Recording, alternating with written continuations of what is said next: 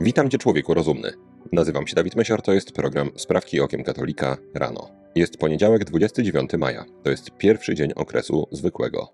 Do Adwentu około pół roku. Litwa.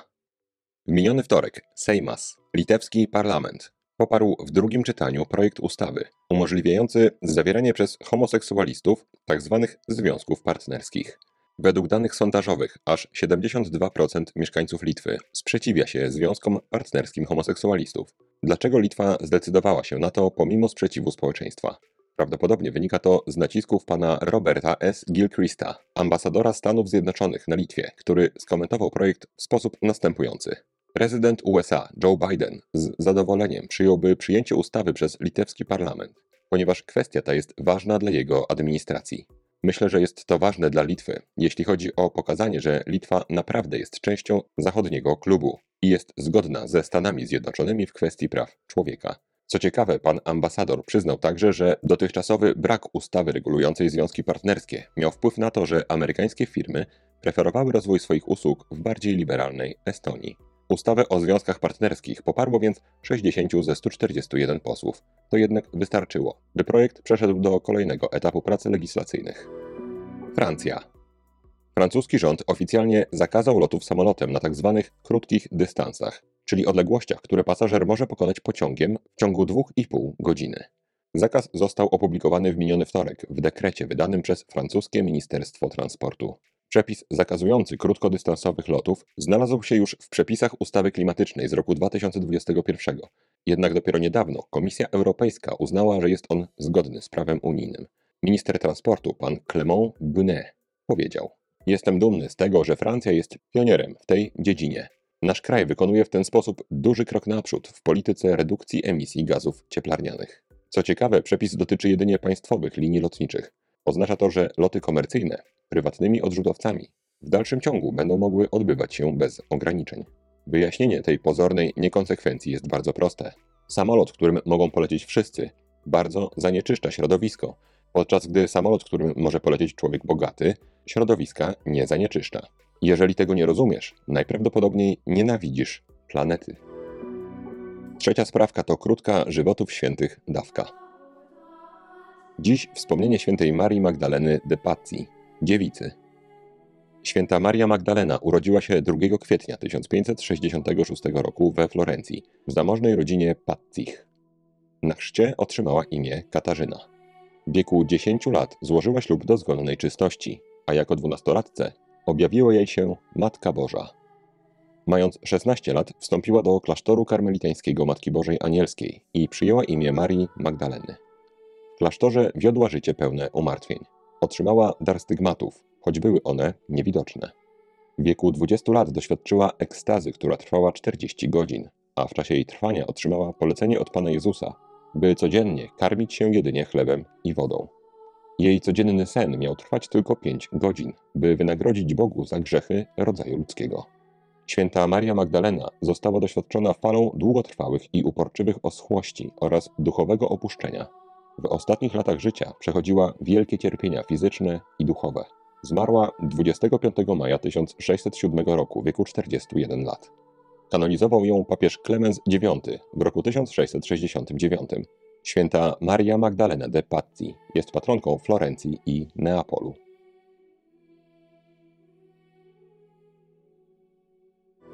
Wielka Brytania.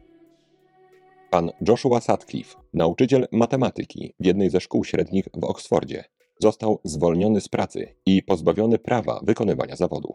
Dalszej części tej sprawki proponuję słuchać na własną odpowiedzialność, ponieważ pan Sutcliffe zrobił coś potwornego.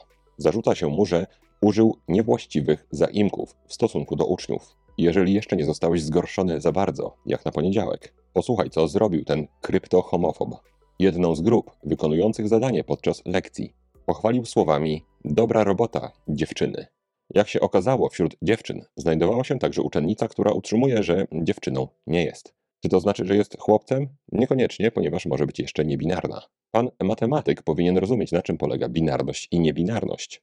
Ale widać, gdy przerabiali to na jego uczelni, musiał być chory. Sprawa trafiła do brytyjskiego Urzędu do Spraw Regulacji Nauczania, który orzekł, że pan Sutcliffe nie potraktował ucznia z wymaganą godnością i szacunkiem, a także nie zadbał o jego odpowiednią ochronę. I teraz najgorsze. Zdaniem urzędników, choć nie ma na to konkretnych dowodów, matematyk najprawdopodobniej używał niewłaściwych zaimków częściej. I teraz zagadka. Czy prezentuję tę sprawkę w ten sposób, ponieważ uważam, że to jest śmieszne? Czy też może uznałem, że pomimo horroru tej sytuacji, taki sposób mówienia o nim i tak jest najlepszy? Stany Zjednoczone. Konserwatywny gubernator Florydy, pan Ron DeSantis, ogłosił oficjalnie, że zamierza ubiegać się o urząd prezydenta Stanów Zjednoczonych w wyborach w listopadzie 2024 roku. DeSantis od początku pełnienia urzędu gubernatora Florydy słynie z absolutnego sprzeciwu wobec ideologii woke. W czasie tzw. pandemii COVID-19 sprzeciwiał się dyskryminacji nieszczepionych oraz zakazał stanowym szkołom wprowadzać obowiązek noszenia maseczek. Zapowiadając swój start w wyborach, w wywiadzie dla Newsmax, DeSantis powiedział: Pozostawię ideologię woke na śmietniku historii. Ilu republikanów z establishmentu broniłoby naszych dzieci przed olimpiadą zaimków? Ilu establishmentowych republikanów zakazałoby operacji zmiany płci dla nieletnich? Na Florydzie nie tylko odebralibyśmy lekarzowi licencję lekarską, ale wsadzilibyśmy go do więzienia, jeżeli okaleczałby nieletnich. Głównym kontrkandydatem DeSantisa katolika, w wyścigu o nominację Partii Republikańskiej w zbliżających się wyborach będzie były prezydent USA, pan Donald Trump, który najprawdopodobniej nominację na te akurat wybory w Partii Republikańskiej wygra. Meksyk. W stanie Michoacán w Meksyku doszło do kolejnego morderstwa, którego ofiarą jest katolicki duchowny. Ofiarą napaści był Augustianin, ksiądz Javier Garcia Villafana, który od zaledwie miesiąca był proboszczem parafii Santa Anna Maja. Kapłan został zastrzelony w miniony poniedziałek, gdy prowadził samochód na autostradzie na terenie miejscowości Careo. Prasa poinformowała także, że jeszcze tydzień wcześniej doszło do próby zabójstwa biskupa Faustino Jimeneza, arcybiskupa archidiecezji Durango.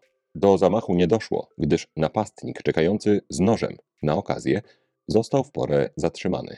Według raportu Multimedia Catholic Center od 1990 roku w Meksyku zamordowano 63 księży, z czego aż 9 w ostatnich czterech latach. Polska. W Łaskarzewie, niewielkiej miejscowości na Mazowszu, doszło do kolejnej profanacji katolickiej kapliczki. Tym razem zniszczona została kapliczka znajdująca się w Łaskarzewskiej Grocie Białej Góry. Do zdarzenia doszło w nocy z soboty na niedzielę 14 maja, jak relacjonuje jeden z mieszkańców miasta. W wyniku tego aktu wandalizmu zostały zniszczone figury Matki Bożej, świętej Bernadety oraz obraz Jezusa Miłosiernego, które stanowiły ważne elementy kultu religijnego i miały duże znaczenie dla mieszkańców Łaskarzewa. To haniebne działanie nie tylko rani uczucia religijne, ale również burzy spokój naszej społeczności. Sprawą zajmuje się policja. Incydent został nagłośniony m.in. dzięki poseł Annie Marii Siarkowskiej, która napisała na Twitterze Kolejny raz zniszczono przydrożną kapliczkę tym razem w Łaskarzewie koło Garwolina. To nie wandalizm, tylko efekt mowy nienawiści, która leje się codziennie z mediów i jest wymierzona w katolików. Ponownie Polska. W krypcie kościoła pod wezwaniem przemienienia pańskiego w Krakowie, należącego do zakonu pijarów, zaprezentowana została wystawa mody damskiej.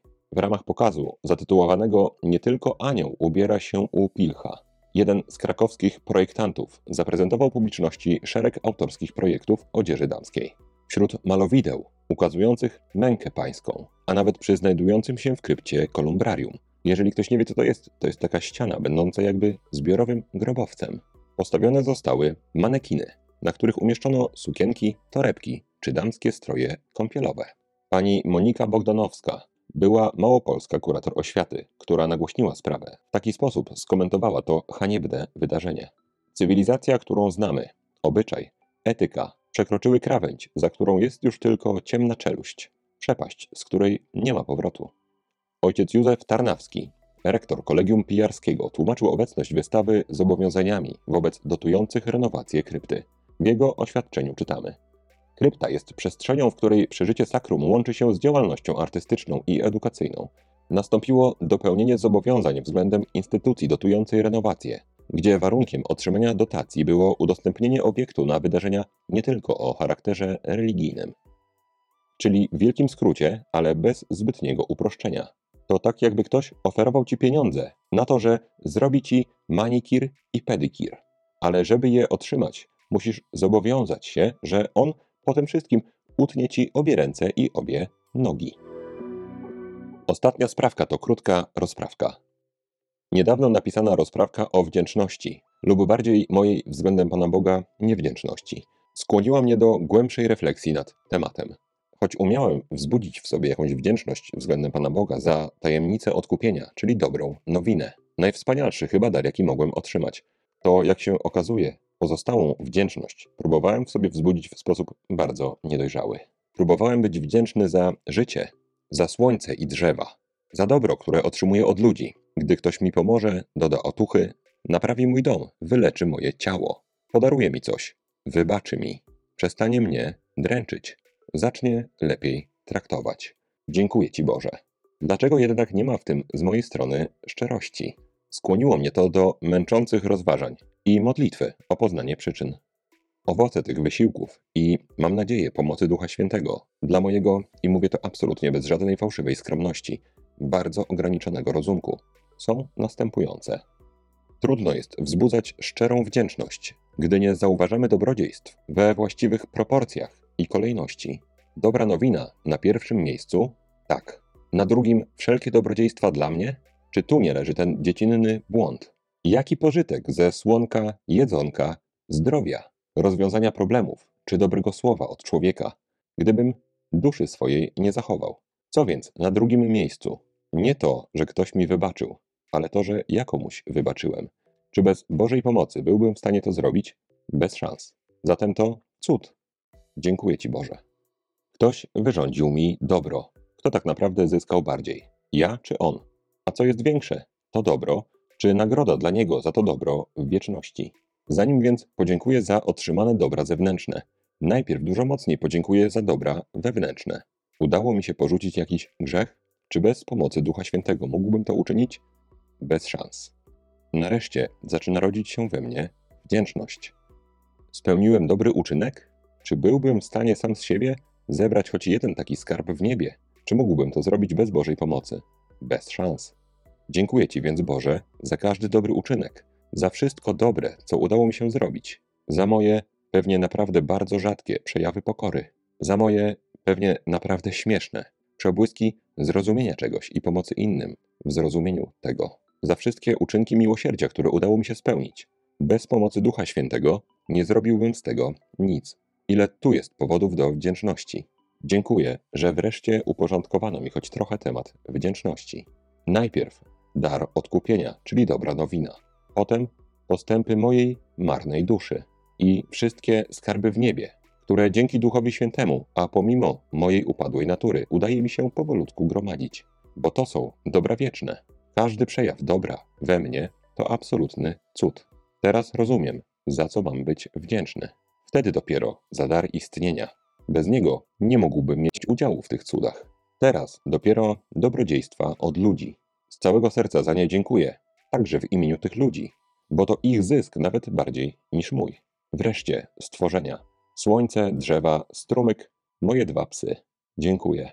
I dziękuję za wdzięczność. Ona też nie jest moją zasługą. Nigdy nie umiałem jej w sobie wzbudzić. Dziękuję za tę kolejność. Nareszcie mój naprawdę nietęgi rozumek został poruszony. Wreszcie rodzi się we mnie i zaczyna rosnąć wdzięczność szczera, niewymuszona. Choć wiem, że wciąż śmiesznie nieadekwatna do wielkości tych darów.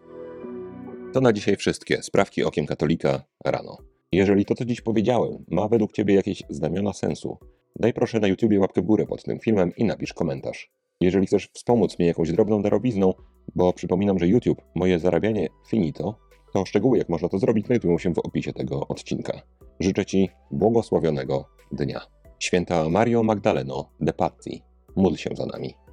Człowieku rozumny, trzymaj się, nie łam się i bardzo Ci dziękuję za Twój czas. Zostań z Panem Bogiem.